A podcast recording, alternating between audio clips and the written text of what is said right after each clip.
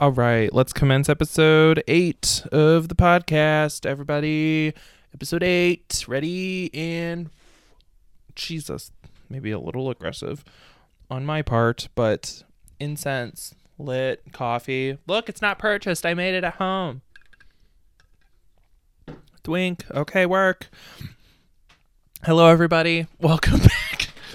Uh, I. Welcome back to Things That Go Bump. I am feeling. uh, I'm Zaebian, your host, and this is my weekly Goosebumps review podcast. Let's let's just get this out of the way. I'm feeling extremely manic today. I haven't been on my mood stabilizers for a couple of days because I ran out. Just got them back today. Took one. Hey, feeling extremely manic now. So let's just get through this, right? Okay, let's just get through this. I, we have to talk about things that are very important, and uh, you're here for fun. We're all gonna have fun. We're all gonna have fun. You got that? So let's just, hey, if I start spiraling, just, just stick with me. Just stick with me. Just chill out, people. Just chill out. Oh boy. oh my god. Welcome back. Welcome to the pod. Hey, nice calm environment. I am so hot right now. I am wearing a crew neck and uh, pants because I had a job interview today and I wanted to look nice for it, but I am hot now and it is mid December. It is mid November. It is cold as fuck outside, but what's important is that right now my body temperature is extremely warm and I hate being extremely warm, but I've already started recording the podcast, so I'm not going to change my clothes because that is annoying and I am already seating sit, sitting if I get up to move and change, I will have a freak out. So let's just get it together, people, and let's record the podcast. Okay. Let's start with some housekeeping, as always. Um, hey, let's call back to episode.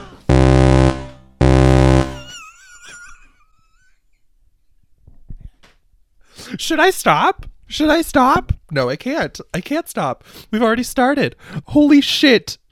in case anyone's wondering if you're maybe an audio listener, um, my computer definitely almost didn't just fall off my desk. Don't worry about it. Um, holy shit! I need to keep it together. All right, let's do some housekeeping. Let's call it back to episode six to start with housekeeping. Um, hey, I now know that that's not how you pronounce Tucson, Arizona. Multiple times I said with my whole chest that they were from Tucson, Arizona. and I now know that's not how you pronounce it the public education system failed me. I don't need to I I don't know how many times I can say that before people just believe me. Hey, me, kind of stupid. Where do you think that came from? Uh, and the thing is, I was like an A student when I was in high school in the public education system. They fucking failed me. Got it? All right. Tucson, I get it. That's how you say it. It's Tucson, Arizona. I get it. Shut up. Um, ghost updates, none. Sorry, I don't have any ghost updates in my house. Uh, it's been pretty tame lately, so maybe maybe more on that later. Um, okay, now let's talk very quickly about our previously mentioned, but also not for a while. It hasn't been mentioned, I don't think. No, I don't think so. Um, let's talk about the Goosebumps cinematic universe government that we have established here on Things That Go Bump.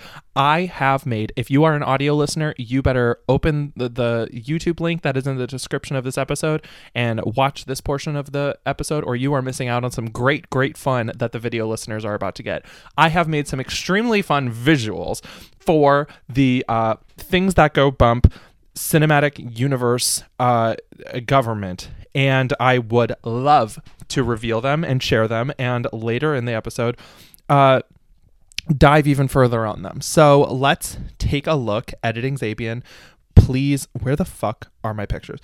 Editing Zaebian, please insert the images for the government on the screen here. So let's start with. let's. They're so stupid. I have created all of these images myself, and um, they are extremely good, and I am extremely talented. So let's start with a, a, just kind of a tour of the images we've created here, just to kind of remind ourselves like how this government has come to be formed, what its foundations are, etc., etc., whatever else I feel like talking about. So here we have uh, the government building. When you approach, when you enter the Goosebumps universe, kind of like um like uh like Barbie Land. When you enter Barbie Land, this is what you see. you see the Goosebumps government building. And if we would remember, this is based on the uh, structure of the very first book in the series, Dead Welcome to Dead House. So this is my interpretation of Dead House based on and inspired by the original cover of that book, which is an image of the house. So this is what we created. This is this is the government building. We see I have a very nice flag in front of the house that says Goosebumps Government. Um, so yeah, that's the government building. I hope you enjoy this image. Now let's move on to our elected uh, government officers, if you will. Should I start with the big kahuna? No, let's work our way up. So starting, um, we have I haven't looked at these pictures in weeks. I'm sorry. Let's start with the Supreme Court. so, as we could see, I only have elected one Supreme Court member from the prota- the antagonist that we've read about so far, and that is uh, Fleg from the Beast of the East.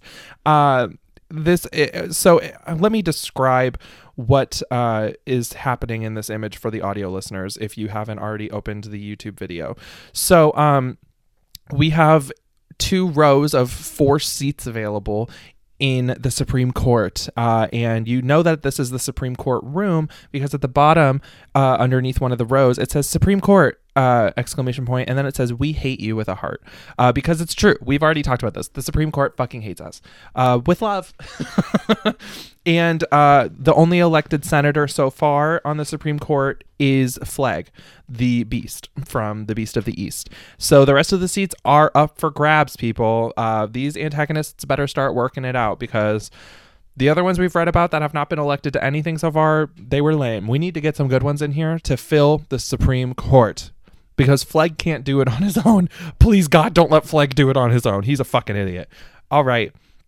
Moving on, we are moving up to the vice. I almost said the vice principal. the vice president of the Goosebumps universe, Count Nightwing from Vampire Breath. So we are now inside of his office. Uh, we can see that Count Nightwing is laying in his coffin because he's a vampire. Uh, he has a little desk in his office with a little name tag that says VP Nightwing. And as we can see, there are um, bottles of vampire's breath uh, amidst his desk. Uh, that's because it's his life source. It's basically his uh, his Red Bull. Uh, he's got some empty bottles on the floor because he's a lazy piece of shit, and uh, he's got one on deck, one full bottle on deck, waiting to be consumed when he wakes from his slumber. There's also a window with the curtains closed because he's a vampire. Duh. Um, so that's Count Nightwing's office. And last but not least, moving on, we have the Oval Office itself being occupied by our current president, Carly Beth from haunt- The Haunted Mask.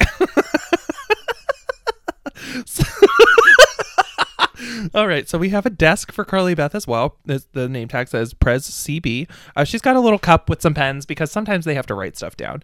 Um, to the left, we have a big window with a dead plant in front of it because Carly Beth uh, ruins everything she fucking touches. And on the right is you may be confused uh, by this image, this very clearly detailed, like I don't even know why I have to describe what it is image. Um, but it is a uh, it is Carly Beth's duck costume. Uh, real things that go bump uh, lore fans will know exactly what this is, but this is the duck costume that Carly Beth's mother made for her that she insisted on wearing the mask instead of wearing the duck costume for Halloween. And um, as we can see, this duck costume is hanging on the wall on fire. It is just always in a state of eternal burning because Carly Beth hates it so much and she's so stupid and annoying. Uh, and she hates her mother as well. So the duck costume is on fire in her office, just as a constant reminder of uh, what could have been. And uh, that's so far that's what we have for the goosebumps uh, government but we will get back to that later. We'll get back to that later. Um, but those are the visuals. I wanted to show you the, guys those because i've been sitting on them for a while and now we finally have a reason to talk about them that i will get into later in the episode. All right. Um the last matter of housekeeping. Okay this is a first for the things that go bump universe as we all know, I am not reading the books in order of publication. I'm reading the books in the order that I find them for my collection. I ran into a conundrum this week. I have to admit it. I ran into a conundrum that I've thought about at one point in time, but I have not actually had to put into action until this week. Last week we read uh, Ghost Beach. The next book in my collection is a sequel. Not only is it a sequel, it is a sequel to a book I have not read yet, but also a sequel to a book that I don't even own. So I was like, what do I do? I can't read the sequel without any fucking context, or I will just be so confused. um, probably not. It probably isn't that big a deal. But so here's what I'm going to do in situations like this. I skipped the sequel. I did skip ahead because I hate myself. so I I skipped the sequel for this week. Um and we're skipping one book ahead of the sequel. Whenever I find the predecessor of that book, uh, this in this case, um, the sequel that I own is Return of the Mummy, and um, whenever I find the first book uh, in the Mummy trilogy, I don't know how many there are. whenever I find the first book, the predecessor of Return of the Mummy, um, I'm going to add it to the collection as necessary and whenever I get to it, I will read it. And then instead of moving forward with the series, I will go back and read the sequel. So I really hope that I don't hate every book that has a sequel that I find out of order because otherwise I'm going to have to live with them for maybe two or three books in a row. So that's really exciting. I just needed to be completely transparent and completely honest. So whenever I find, whenever we get to the Mummy series, I will have to I'll be releasing like two or three episodes in a row about the mummy itself. So I hope we are all familiar and uh, just mentally preparing for that. I'm kind of dreading that. I don't know why I did that to myself. but anyways, uh, that's what we're doing, and uh, that brings us into the review of for the week. That brings us into the meat of the episode itself. What are we talking about then? If we had to skip forward and break the cycle, if you will, what are we talking? What are we here to talk about this week? I'm so glad you asked. Um, I say with like no enthusiasm at all. I just got so hungry right now. Like so fucking carnally hungry. Like I feel my stomach about to growl.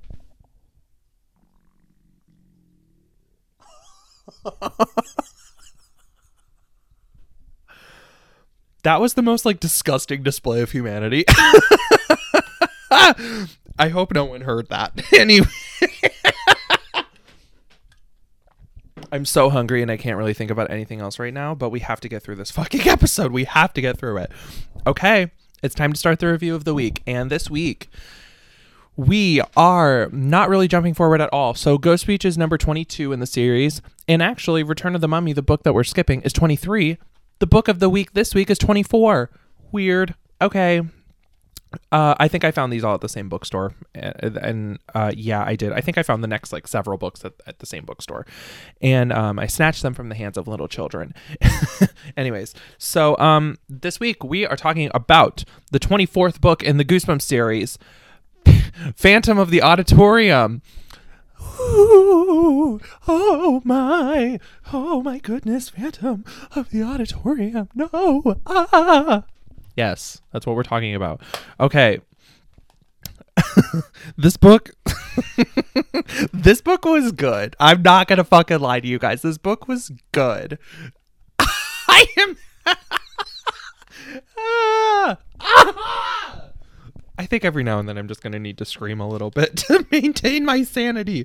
I am off the fucking rails today, people. As if I need to prove it to you anymore. You've been watching the episode or listening to it. Whatever. Okay, let's start. Phantom of the Auditorium. Let's give a brief synopsis. Hey, the synopsis that's on the actual back of the book. This is another example of the person who illustrated this book and the person who wrote the synopsis on the back of this book didn't read the fucking book so let's talk let me share what actually happens in this book. So this book is about a girl named brooke and her friend zeke. They are annoying not they're no they're not. They are theater kids but they're not like annoying theater kids. There are annoying theater kids in this book. Brooke and zeke are not any uh, are not them but Brooke and Zeke are stars. So Brooke and Zeke audition for the school play that they're putting on this year, which is a play called like The Phantom. It's a really um, original storyline, not at all similar to The Phantom of the Opera by Andrew Lloyd Webber. Andrew Lloyd Webber did not write The Phantom of the Opera. Let's get that out of the way. I think it's based on a book. I don't know. Um, so Brooke and Zeke's school, it's like Woods Mill Middle School or something, which is a really confusing name for me.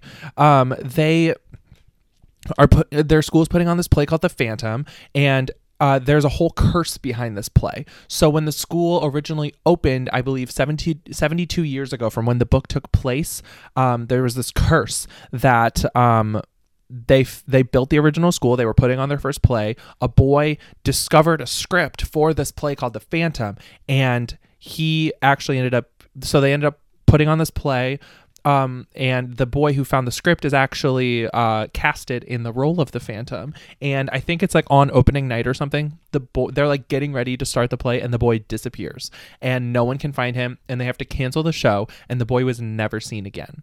So that's the curse of this play, and now they are trying to put the play on once again. And uh, hey, the play after a series of unfortunate events it seems to be cursed Ooh, it seems to be cursed. spooky, spooky, spooky ghost. anyway, so that's a brief synopsis. And obviously, we'll talk about everything that happens later.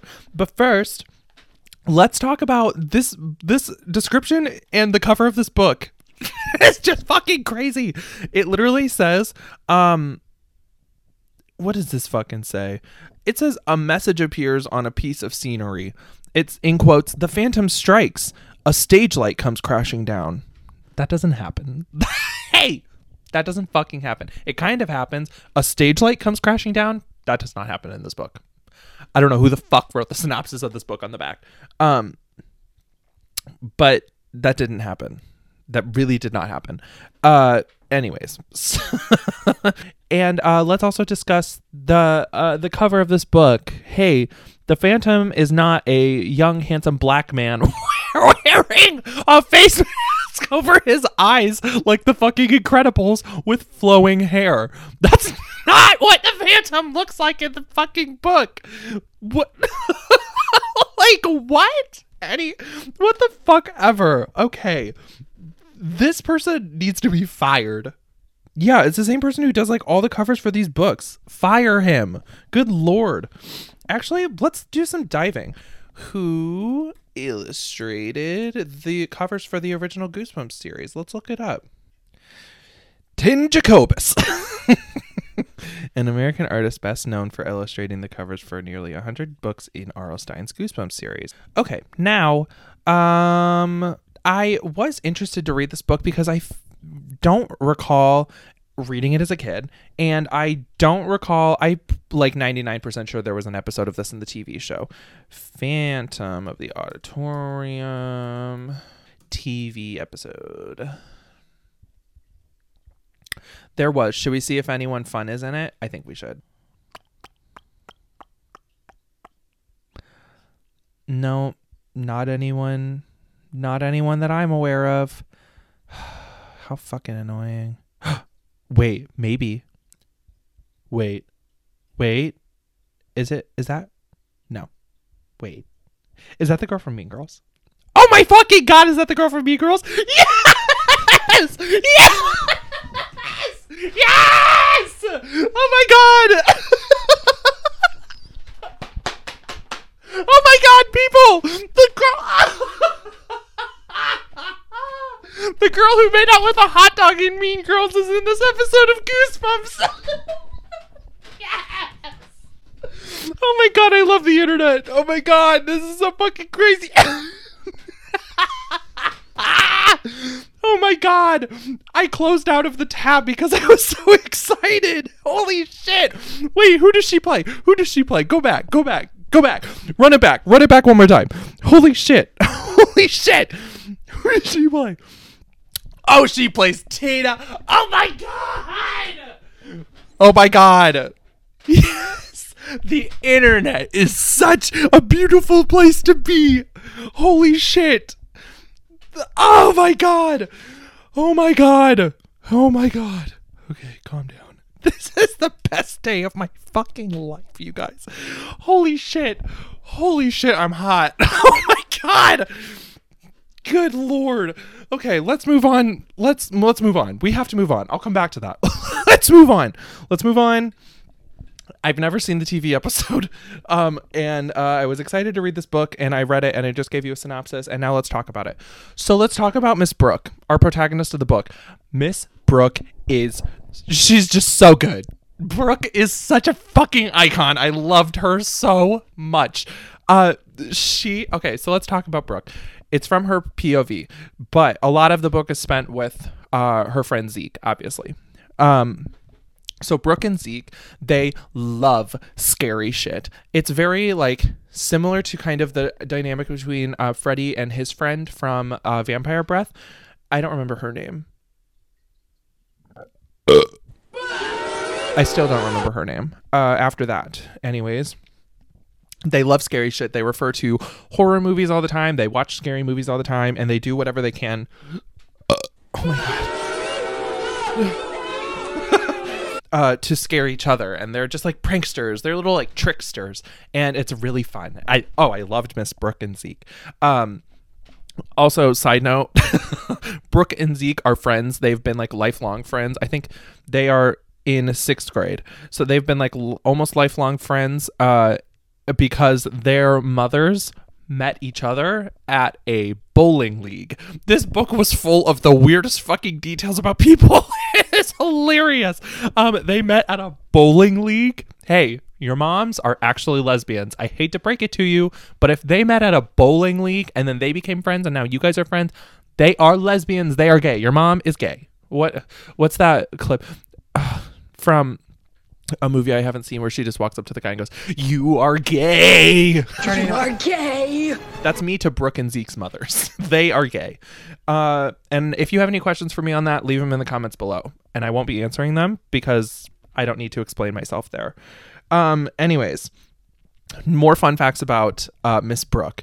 Uh, she is resourceful, and we are the same girls. Uh, she always wears two scrunchies on her wrist because you never know when you're going to need to put your hair up. Me too, bitch. Me fucking too. I always have a scrunchie on my wrist. Miss Brooke gets it. She fucking gets it. Except hers is like denim. And you know what? I made a denim scrunchie one time at a birthday party, I think. And I never wore it because I didn't know what I was doing and it didn't really turn out that well. But I made a denim scrunchie. So at my heart, at my core, I am Brooke from Phantom of the Auditorium. I was also a theater kid, but that's beside the point. What's important is that me and Brooke also love uh, scary shit and scrunchies on our wrist. and then in, she is such a fucking savage too because she just like shit call shit talks internal monologue wise. She just shit talks her fucking like classmates. And it's so funny but let's get back to it. Uh, let's get back to that later. We stand miss brooke. We stand brooke so I've already explained the premise of the book. Brooke and Zeke audition for the play. They find out the cast list for the play. Um, now, let's talk about what the play is about. Um, it's about a theater owner named Carlo.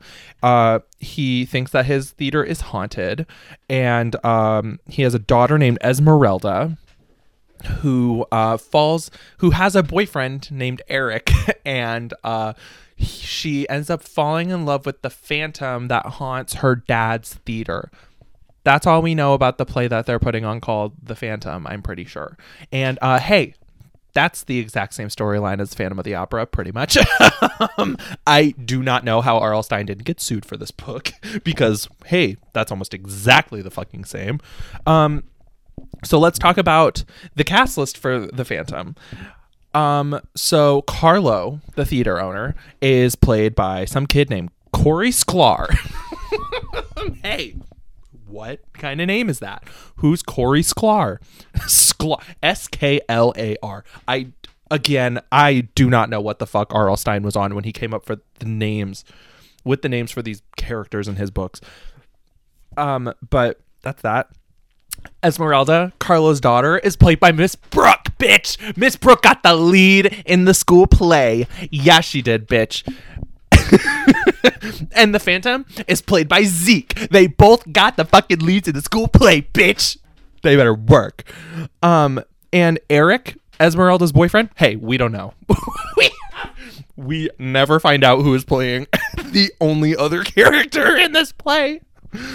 Um, but that's funny as fuck. and, and then there's a crew. And the only people we know are on the crew. We know that it's being led by this bitch named Tina Powell. And Tina Powell is also Brooke's understudy for Esmeralda. And she's that girl that's like, you got this over me. I deserved it more. She's a cunt. Tina Powell is a cunt.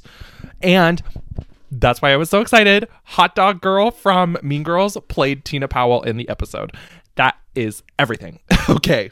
I feel extremely gay today. so Tina's understudying Esmeralda and leading the crew.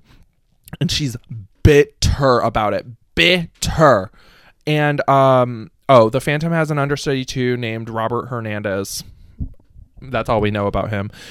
And then on the crew is another boy who during the story is like new to the school. It's this kid named Brian, and he eventually like kind of buddies up with Brooke and Zeke, and um, they go to the director of the play, who's their teacher name is Walker, and they're like, "Hey, can he get a part?" And she's like, "No, join the crew." And he's like, "Yay, okay." And weird details about Brian, he is like super happy all the time, super like go with the like he just does what he want what Brooke and Zeke tell him to do basically and he blushes all the time. I don't know why it needs to mention that, but it does. So that's like the cast for the play that this book is about. We've already talked about the curse of the phantom, but they learn about the curse and the whole story about it from Miss Walker at the first rehearsal for this book for this play. Um but yeah, she tells them about the story of like the boy who disappeared after like on the opening night of the play and now it's never been done in the school before. And she also tells them, okay, actually, let's just get into this. So, obviously, uh cursed shit starts to happen when they put on this cursed play. In the very first rehearsal, there's just things that I'm like, how the fuck how did this how did these things actually happen?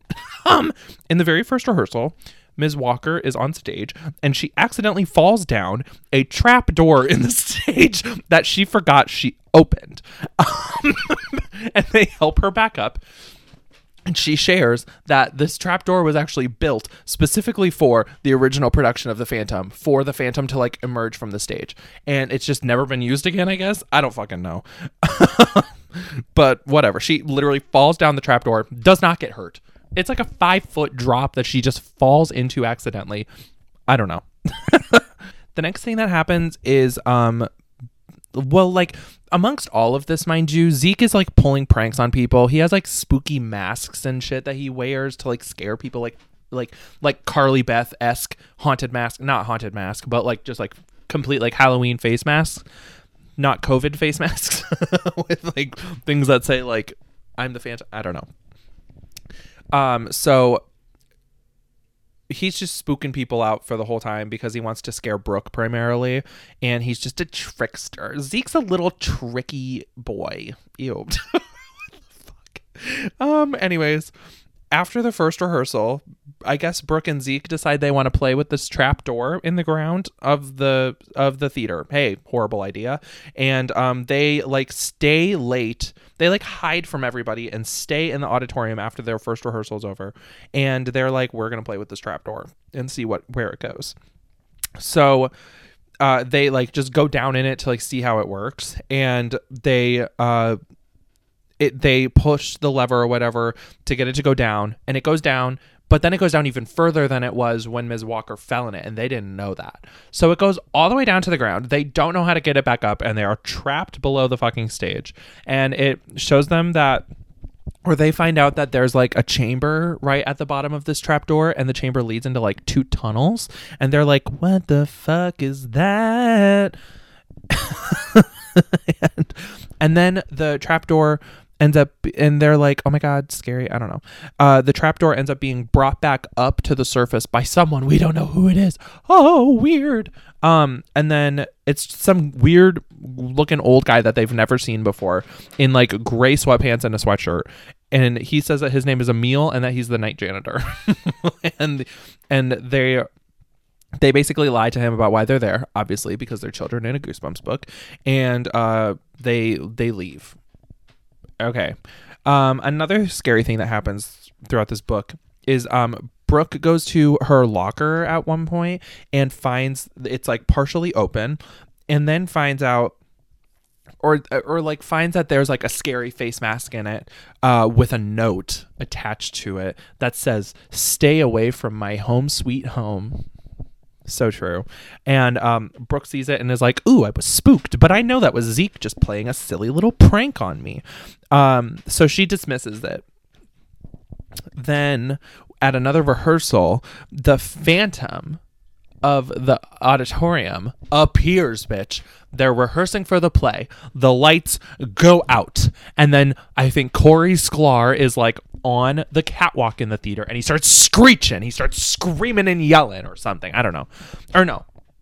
He sees something on the catwalk and he starts yelling.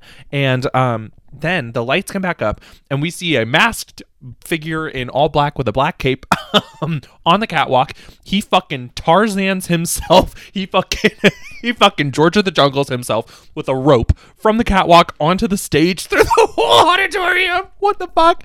And um lands on the stage and doesn't say anything to anyone and he just steps onto the catwalk and goes down and disappears. Or not the catwalk. He steps onto the trap door and it goes down and he disappears and no one does jack shit about it. and um everyone just thinks it was Zeke. So they like go to the trap door and they're like, Zeke, come back up, but no one's there. And he's gone. Um and then after that, the rehearsal after the rehearsal, Brooke's walking home and she sees Zeke and he's like she's like why the fuck did you do that? How did you get out of there? And she was he was like i don't know what you're talking about. I was at a dentist appointment and i told miss walker i wouldn't be there.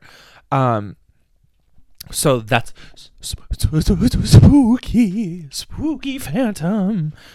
Let's take a drink. Oh yeah.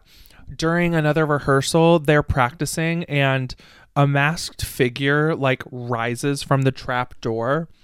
And again, everyone thinks it's Zeke playing a prank, but so they like go on with the rehearsal, but then Brooke sees that Zeke is off stage and he's like, "What the fuck?" And uh the fan like this phantom shakes Brooke by the shoulders, telling her to leave, like whispering to her, "Stay away from my home sweet home." What a fucking creep. And then oh my god, this was absurd. And then he jumps off the stage and exits the theater by running down the aisle out the doors. what a fucking psychopath. This weird motherfucker that thinks he's so sly. Why didn't anyone just like trip him? Like, can you the, just the drama? he said like, "Oh, y'all want. Oh, he was fucking Cassie from Euphoria. He's like, you want me to be the villain, then so be it. I, can, play, the, fucking, villain. That's the Phantom. the Phantom is played by Cassie from Euphoria, not Sydney Sweeney. Cassie from Euphoria specifically. but yeah, he runs out the fucking door. Everyone's just like, what? Instead of like going after and then we just kind of get the normal like after so much shit happens then people uh brooke specifically is finally speculating like is it zeke pulling these pranks with another student? Like she thinks that he set up with another student uh the like shaking and then running out the door. She thinks it was another kid that zeke got to pull a prank on them. Or is it tina now, she believes it could be Tina orchestrating all of these pranks to stress Brooke out and get her to quit the play so that she can play Esmeralda because Tina is a petty, bitter bitch. Let me tell you, Hot Dog Girl from Mean Girls is a cunt in this book. Um, she is just like always so so like rude and like just saying things to get into Brooke's head. But Brooke is such a fucking badass, and she there's multiple times where like she just subtly drags the fuck out of Tina and even admits that what she's saying is mean. but there's one point where like Tina's giving her a dirty look or something at a rehearsal, and uh Brooke says like I don't like her that much, but I don't want her to hate me just because I got the part that she wanted in the school play. You better get her, bitch. You better come for Tina. Um and then another one Oh my god, I forgot about this. when Tina's like working on the scene, like the scenery or this painting something, I don't know, uh, with the rest of the crew, like Brian and the rest of the crew, um, she sees Tina like give her a dirty look or something again, or she like makes a snide comment about oh she makes a snide comment about uh, Brooke forgetting her lines, and she starts like feeding Brooke her lines uh, because she has to memorize them too. And uh, Brooke literally says like not exactly, but she basically says like have fun painting your scenery because it's the only stage time you're gonna get. Get her! Get her, bitch! Get her! She is what I wanted to be. She's what I tried to be as a theater kid. And when I did that, everyone just stopped talking to me. Anyways, whatever. Whatever. Oh, my earbud fell out. I'm getting heated. This book was juicy and full of deep gossip and drama that was a groundbreaking.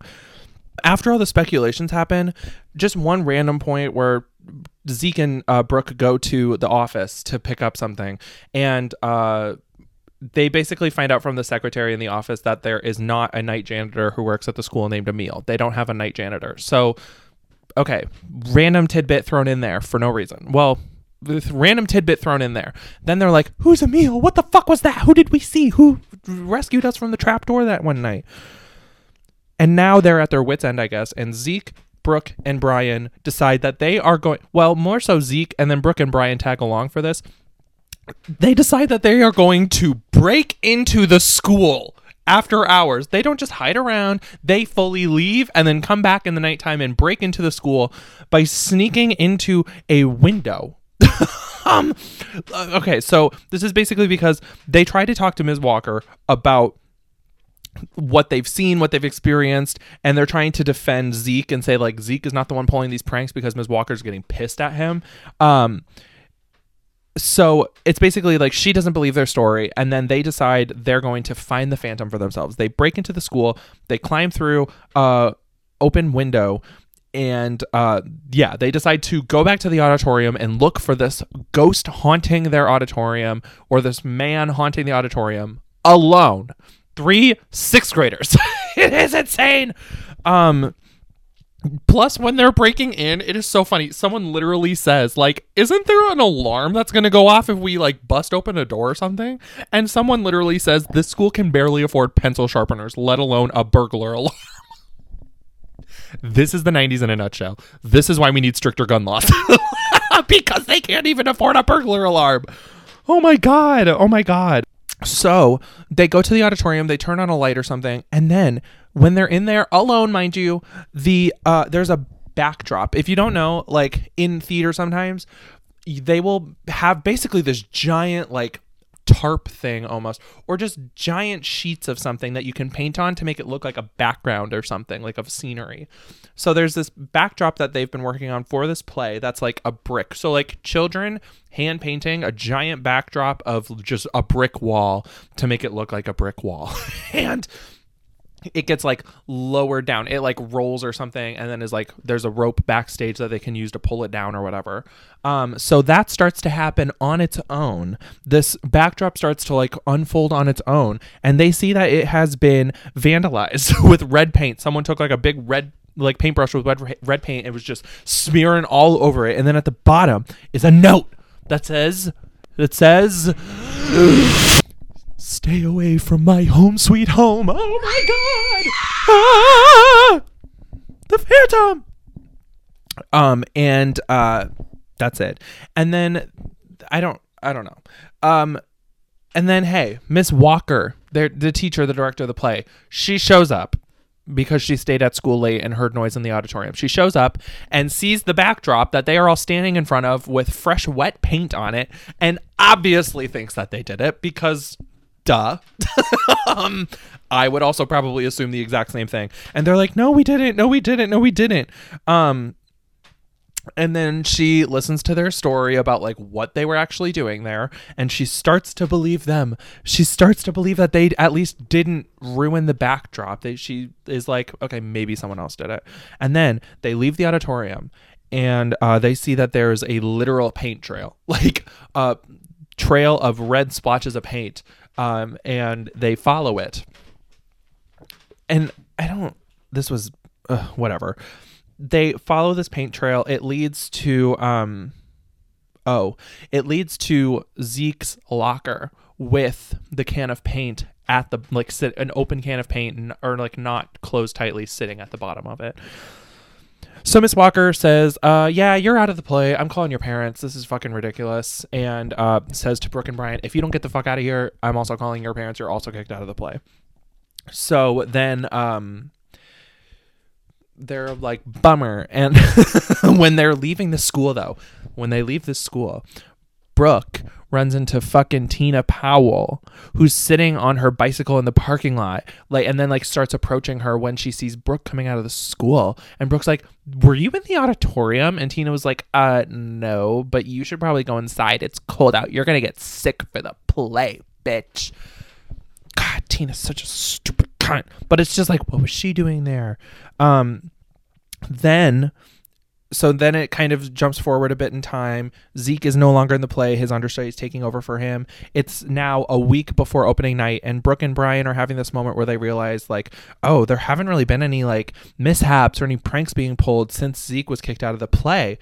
And then, literally 10 seconds later, Ms. Walker walks in for rehearsal and uh, she sees that her script has been completely glued together. and that for some reason really sets her over the edge more than the fact that their whole backdrop was ruined or that there's a full grown man swinging like George of the Jungle into their auditorium or running. Her priorities are whack. Let me just tell you that. Um but moments before this, we saw that Tina over in the fucking corner has a huge like paintbrush of paint or a huge like bucket of or uh, not paint, a huge bucket of glue that she was using to like cover some chandelier that they made. A, a chandelier, come on. How did Andrew Lloyd Webber not sue R.L. Stine's ass for this book? Maybe he did. Did let me look that one up real quick. Just looked up did R.L. Stine get sued by Andrew Lloyd Webber and literally instead of showing me nothing, it completely it looks like there aren't any great matches for your search. So I guess that is a no. Okay. So no, Andrew Lloyd Webber did not sue R.L. Stine for Phantom of the Auditorium. Anyways, um, so yeah, I, at that point, I'm just like, how did they not immediately suspect Tina doing that? Anywho, um, but yeah, so Zeke hears about this stupid prank and is obviously like, I wasn't even there to do it. That is just proof alone that I didn't do it and I didn't do the rest of these pranks. So he decides that he wants to again try to find the Phantom on his own or on their own and just prove his innocence at this point. So then we have breaking into the school part two, bitch. They do it again. They sneak in the same window and they go down back to the auditorium. All three of them, Brooke, Zeke, and Brian.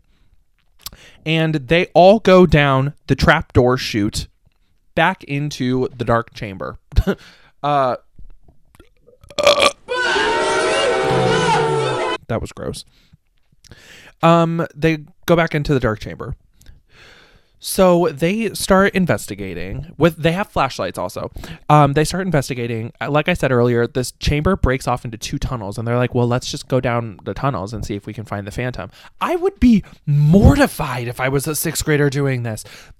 Horrified. Like they like scary shit. That's the whole point. And the whole like throughout the whole book, they keep like teasing each other, like, "Ooh, are you scared yet?" and blah blah blah. And they are both actually scared, but like obviously saying no. I would be so fucking terrified that I I I wouldn't. You who the fuck would do this? These kids are badasses. I love them.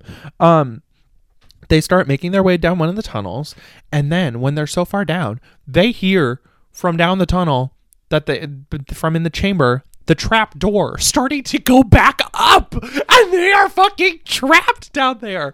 Oh my god, that was crazy. Um and then they go back and they see like the peg that's on the lower level to bring the platform down is like locked or jammed or something so it won't work so it, they are literally stuck down there horrifying horrifying um so they are just fucked because of that. And they're like okay well we have nothing else to do. Let's go back down that tunnel. So they go back down the tunnel and they find a door. These kids are so stupid. They push open this bedroom door and uh mind you they push it in and open the door. That'll be important in a minute. They push open the door and they go in and they see a, a bedroom. Like a full a, they completely find a small bedroom decked out with like furniture bookshelves with books a record player it's literally a fresh bowl of cornflakes sitting on a table.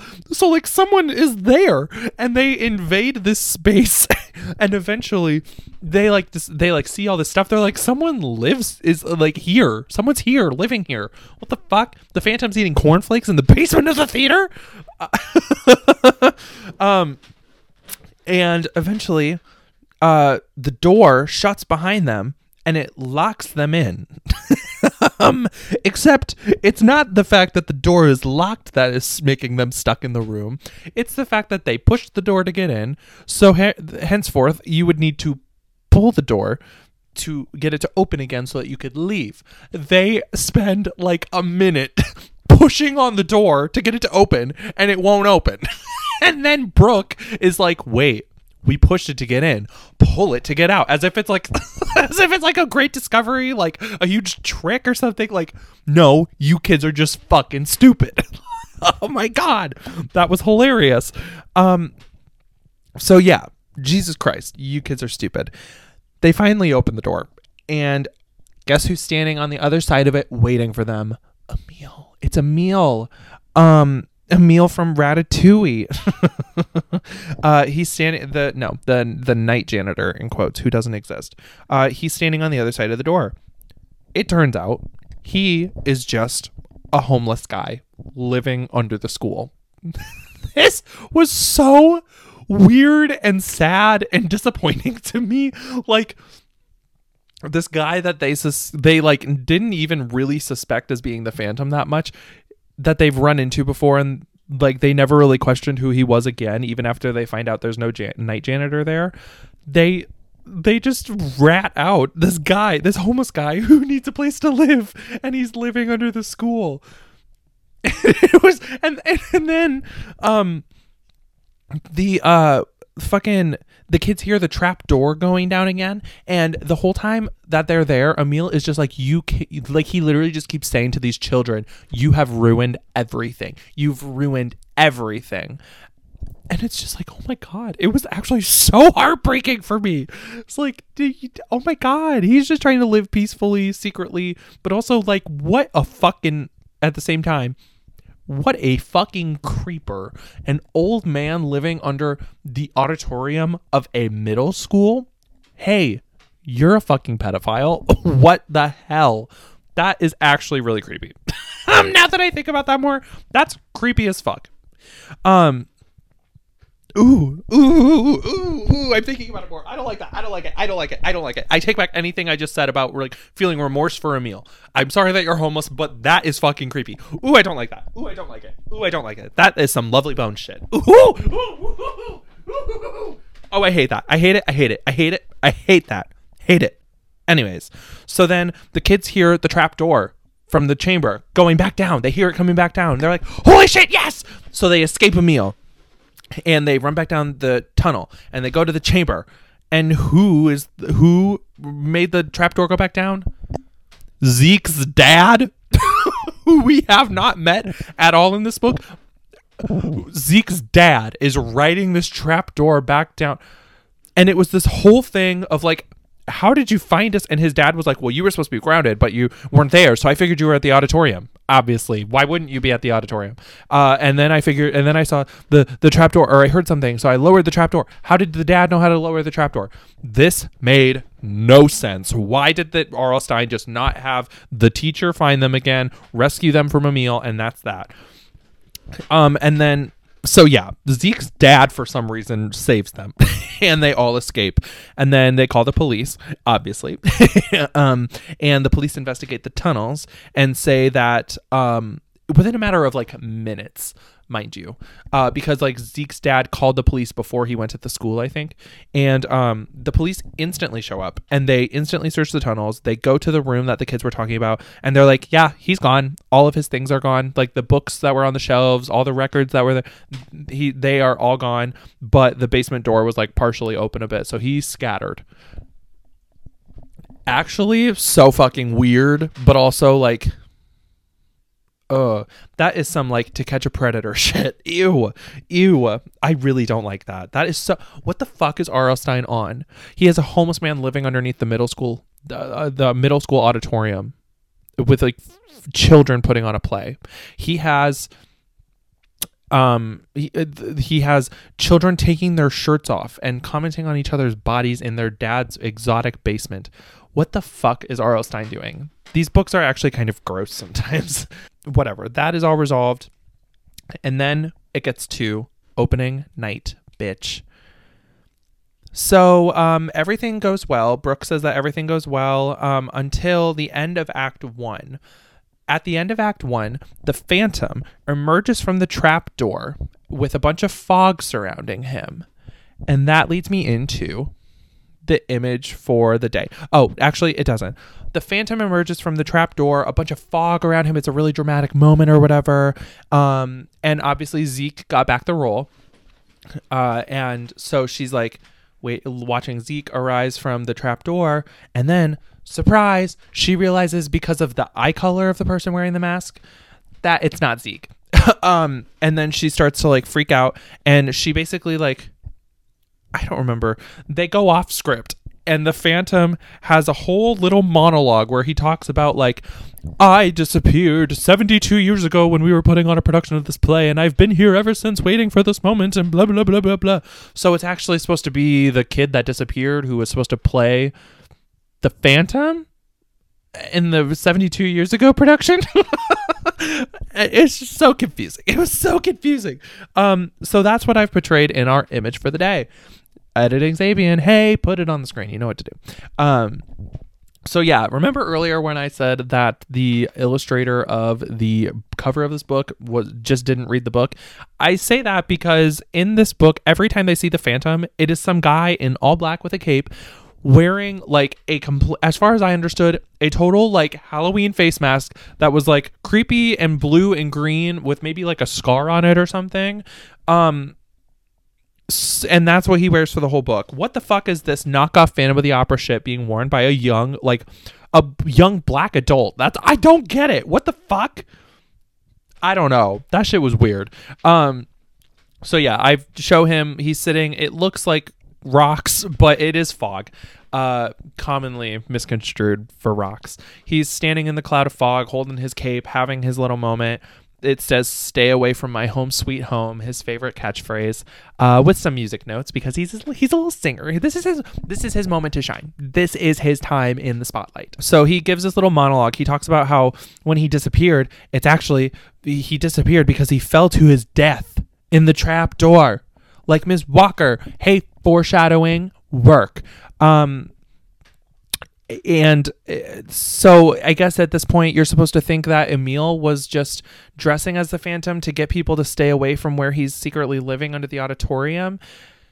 But then you find out that's not what's happening, or or you find out, yeah, you as a reader are supposed to think it's Emil, and that it's gonna be over. But then this happens, and you're supposed to be like, oh my god, so who's this? I guess I don't know. um, whatever. Um, so yeah, amongst the crowd applauding, they they eat this shit up. They eat his little monologue up. They love him. They love him.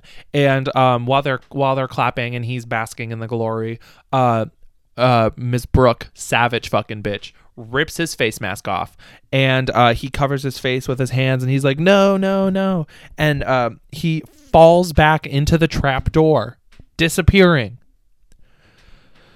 And then they close the fucking curtains, end of Act One, and Zeke shows up in like a white t shirt and jeans and basically says that he has been knocked out cold by someone for the entire play. and, like, what the fuck?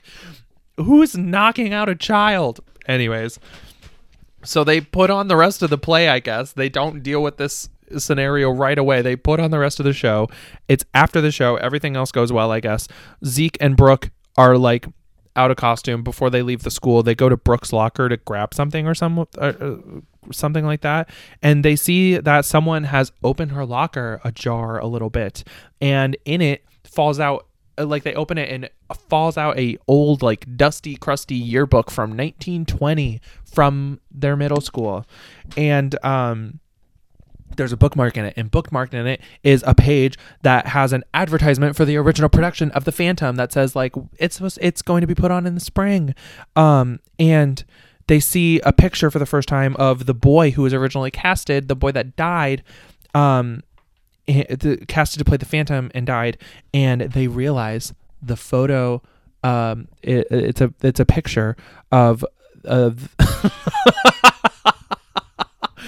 and they see the picture. so they open the yearbook and it's an advertisement and it has a picture of the boy who's playing the phantom. the boy in the picture who's supposed to play the phantom is their friend Brian. and that's how the book ends. That is how the whole book ends. It literally just says the boy was Brian. Work, work, plot twist. You better work. But also, like, I was so I read that and I was shocked. But then I was like, so who the fuck is the Phantom? Because the Phantom is not a child. It's it's like a man, as far as I understand. So like. Who's the Phantom? so the Phantom's Brian, but Brian's been at rehearsals, and so like, who's the actual Phantom that's been like swinging?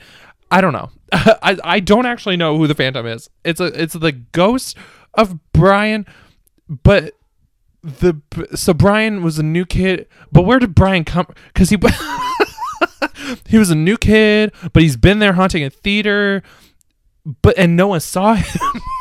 like, like what? I'm really confused. I'm really confused about what's going on here. But that's the end of the book.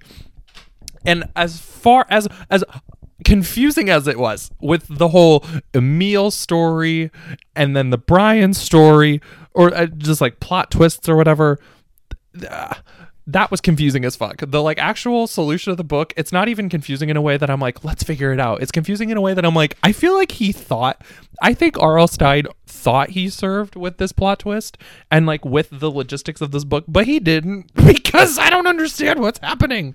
Um, but like, okay, and just comparing this book to most of the other ones that we've read already, this one was very different and I really liked it for once this didn't take place like at a home. It didn't take place at someone's like living space. It wasn't family centered. It was very much like a group of children like t- experiencing all of this scary shit together with like a leader rather than a parental unit who just doesn't believe anything they're saying.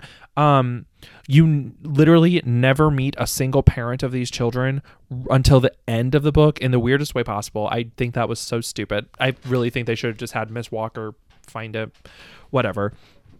So yeah, you don't really meet any parents in this book. Um, and the kids aren't all totally fucking insufferable. Brooke and Zeke are fucking iconic. I loved Brooke so much. She's so slay. I love her. I loved her.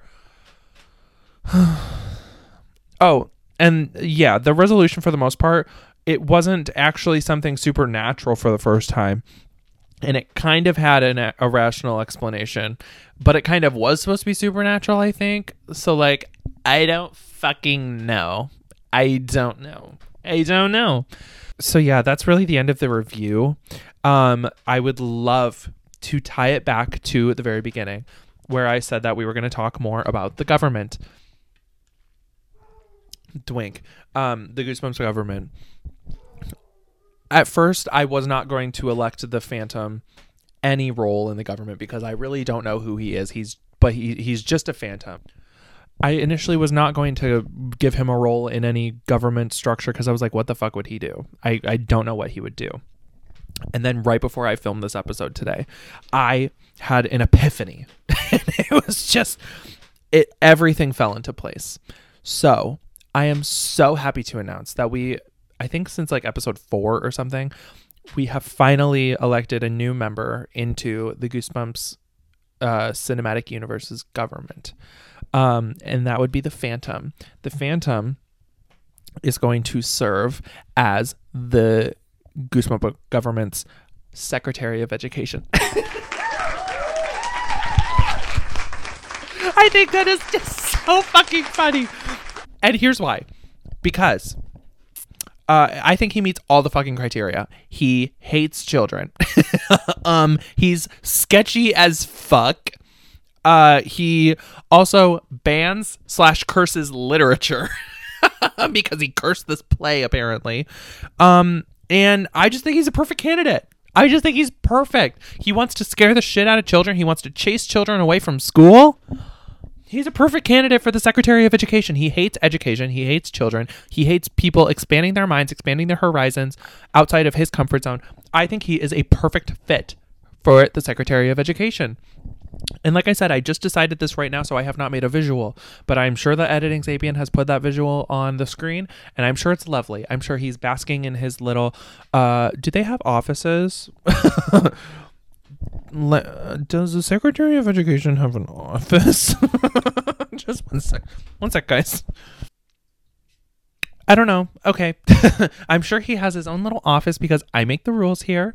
And um, I'm sure he's basking in it. I'm sure he is maybe like reading some sheet music. um, there's probably a poster that uh, has, it says no children on it. Um, probably maybe like a nice fire pit with um, copies of the Phantom script in it.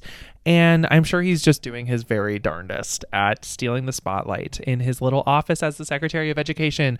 So, a round of applause, everybody.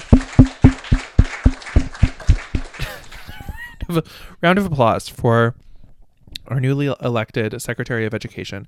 And um, with that, let's move on to everyone's favorite part of the episode of this uh, podcast that we review Goosebumps books on the numbers. So let's get into it. Phantom of the Auditorium. The numbers. We are starting like we always do, guys. I don't know why you get so confused. I don't know why you anticipate anything being different. We are starting where we always start, which is the spookiness of the concept of this book. I gave it a 2.75 out of 5. Now, the idea of a cursed play by the ghost of a theater is spooky, but this is absolutely, as we have said many times, not the first time that this has ever been done. Again, I ask you, how was R.L. Stine not sued up the ass by Andrew Lloyd Webber? because this book, hey, the at least the, no, pretty much this whole book is just like Phantom of the Opera Junior. like, if such a thing ever existed, that's what this is. So I don't understand. We've seen it fucking before but the just because of that, it is still a spooky concept. So it's not completely just an F. It's like an F plus. 2.75 out of 5. The villain in the story, I gave a 4 out of 5 for the Phantom. A creepy phantom that curses a play put on by middle schoolers and then traps them in the the, the like the, the tunnels of the fucking auditorium that's so scary. But also like what a weirdo. And also just like the clarification of like who is the actual fucking phantom left me so confused that i'm like i don't have a clear cut answer on what's happening here. So you're not getting a 5 out of 5 but 4 out of 5 because you're still weird and spooky as fuck. The reader's tolerance of the protagonist in this book. Miss brooke you get a very confident 5 out of 5 from me. I feel like this is probably the first time that has ever happened let me fact check myself real quick before I turn on the uh, major accomplishment alarm. Yes, it is official. Miss Brooke from Phantom of the Auditorium is the very first protagonist in these books to get a 5 out of 5 rating from me. Play the major accomplishment music. Do it again, do it again, do it again. I love Miss Brooke so much, bitch. She is a legend. Uh, I didn't find myself annoyed with Brooke literally at all. Not a moment in this book was I like, that was dumb or you're annoying. Never. And honestly, she is actually so extremely likable and so fucking funny. Like I said, when she was like reading the house down on Miss Tina, that was so funny. I found myself like laughing at shit in a children's book. It was so funny. Oh, love her. Miss Brooke, you absolutely. This is my statement as the dictator of the Goosebumps cinematic universe. Uh, Miss Brooke, you carried this entire book. Congratulations, Nikki. Nikki, congratulations. congratulations. All right, moving on to the plot twists and resolution. I gave a 2.6 out of 5 because this shit was bad. um, the twist ending with Emil was pretty much what I predicted as soon as we found out that there was no night janitor, kind of. Like, I don't know, like, yeah, you think he's a phantom and then he's not. And it's like, well, yeah, no shit that they discover that that's who's under the tunnel, in the tunnels or whatever. Um, but yeah, the whole like storyline about it, him just being like a homeless guy looking for a place to live is sad. But then there's that undertone of like, ew, why are you under a middle school? Creepy as fuck. Ew, I don't like it at all. I still don't like it. Um, but then it gets extra bonus points for the like Brian twist at the end, where like Brian was supposed to be the kid who actually died 72 years ago. Um, but like I feel like that was a really weird detail to throw in, kind of for no reason. Like maybe just to give this book a weird supernatural edge. Um, but like there was nothing indicating. Like I feel like in uh, Welcome to Dead House when you had, and even just the last book we read where there's like secret ghost children. Um, they it's like pretty obvious that they are ghost children. And in this book, I did not predict that about Brian at all. There was nothing really about him except for one part where it was talking about how he had like black paint on his hands.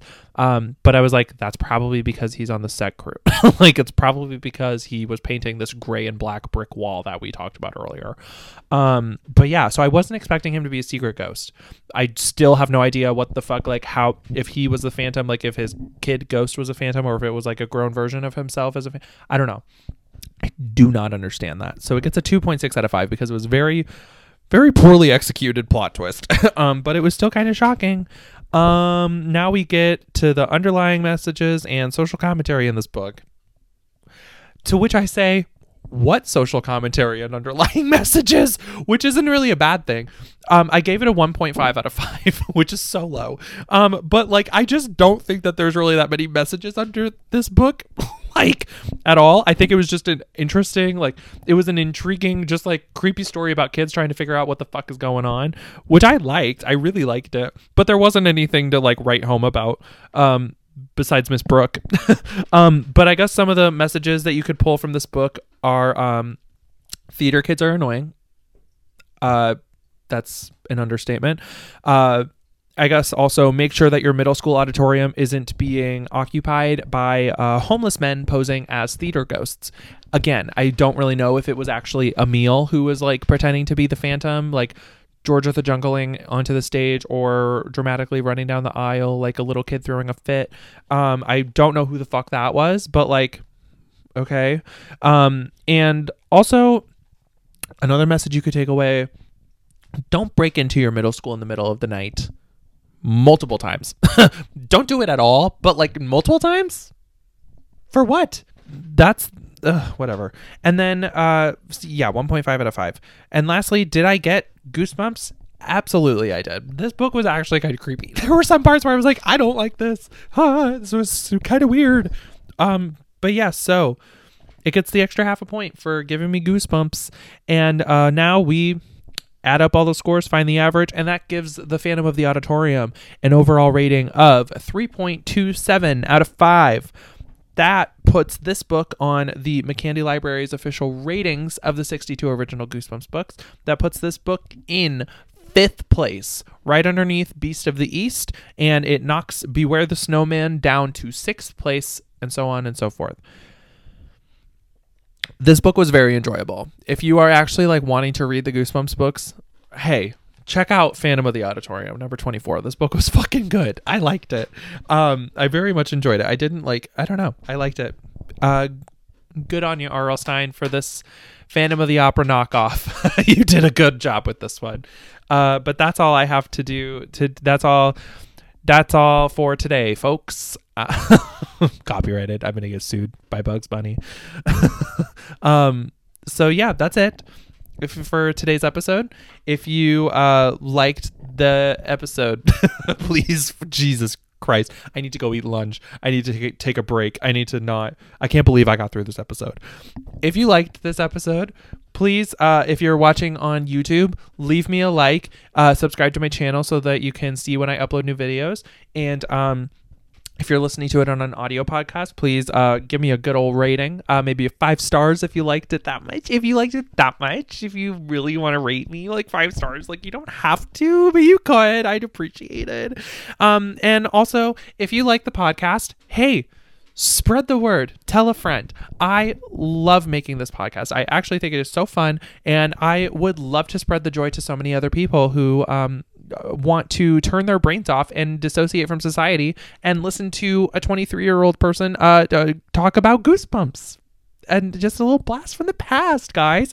Um, so yeah, spread the wealth. Uh, word of mouth is great. I, I appreciate anyone talking about the podcast in their day to day lives. Just don't talk about it in front of me because it makes me really uncomfortable. I'll draw attention to myself. I don't want you to draw attention to me in front of me for me.